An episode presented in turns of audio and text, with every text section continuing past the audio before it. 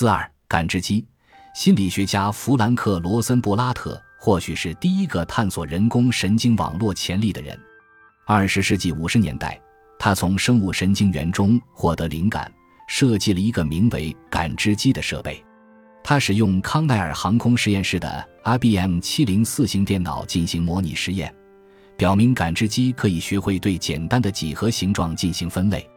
与现代算法技术一样，罗森布拉特使用标注过的训练数据集和反馈机制，获得了让每台感知机得出可靠分类结果的参数值。因此，罗森布拉特可能是第一个证明了算法可以从案例中学习的人。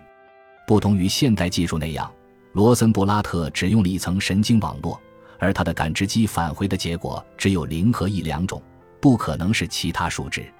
罗森布拉特的研究工作引发了强烈的舆论关注，同时也惹来了不少非议。一九六九年，麻省理工学院的马文明斯基和西摩派珀特出版了一部名为《感知机》的作品。他们在书中诟病了罗森布拉特的设计思路，着重强调了感知机的局限性。对于感知机改用多层神经网络后可能出现的改进，他们如果不是没有想到，就是视而不见。感知机给整个人工智能研究界泼了一盆冷水，相关研究随后陷入一场迷你人工智能寒冬，直到二十世纪八十年代才重整旗鼓，但二十世纪九十年代到两千年前后又一次归于沉寂。虽然当时我还不自知，但其实早在一九八零年，我就使用过极其近似罗森布拉特的感知机的机器学习算法。尽管它在结构上更接近目前所谓的卷积神经网络，当时我在新泽西的贝尔实验室工作，参与设计化音频带数据调制解调器。该设备可以用普通电话线传输未序列，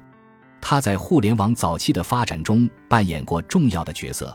并在二十世纪八十年代成为每台个人电脑必不可少的配置。电话线的一大问题在于，它会扭曲传输的信号。这种设计自带的扭曲不影响语音信号的理解，但会导致接收端设备无法正确识别发送端发出的数位信息。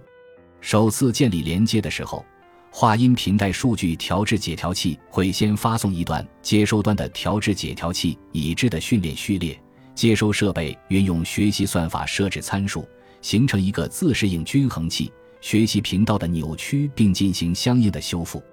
均衡器学会如何调时频道之后，发送端的调制解调器就会发送接收端事先不知道的新序列。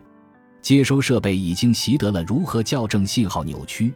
因此能够可靠的解码收到的数位信息。有趣的是，接收端的调制解调器会假定自己的解码是正确的，这样一来，它便可以像对待训练序列那样继续运行学习算法。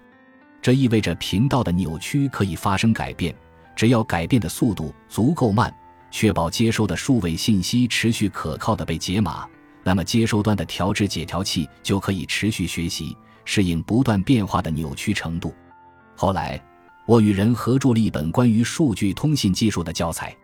书中设计的算法与今日机器学习运用的算法惊人的相似。诚然。罗森布拉特使用的算法有不少局限性，所以明斯基和派珀特的批评也不无道理。其中最重要的一点便是，罗森布拉特的算法无法直接改造成多层人工神经元网络。实现这一过程要借助凯利布赖森反向传播算法，而该算法于1986年才首次被应用于人工神经网络。完成这项突破的戴维鲁梅尔哈特。杰弗里·辛顿和罗纳德·威廉姆斯三人显然不知道凯利·布莱森和德雷福斯早前做过的工作。辛顿还因此获得了2019年的图灵奖。他们的创新也正是20世纪80年代人们对人工神经网络重燃兴趣的关键。与 GoFi 相比，人工神经网络的核心创举就在于引入了反馈机制。有了这一点。网络便能在产出结果后测量其与正确结果之间的偏差程度，并进行相应的参数调整，以求下一次给出更好的表现。感谢您的收听，本集已经播讲完毕。喜欢请订阅专辑，关注主播主页，更多精彩内容等着你。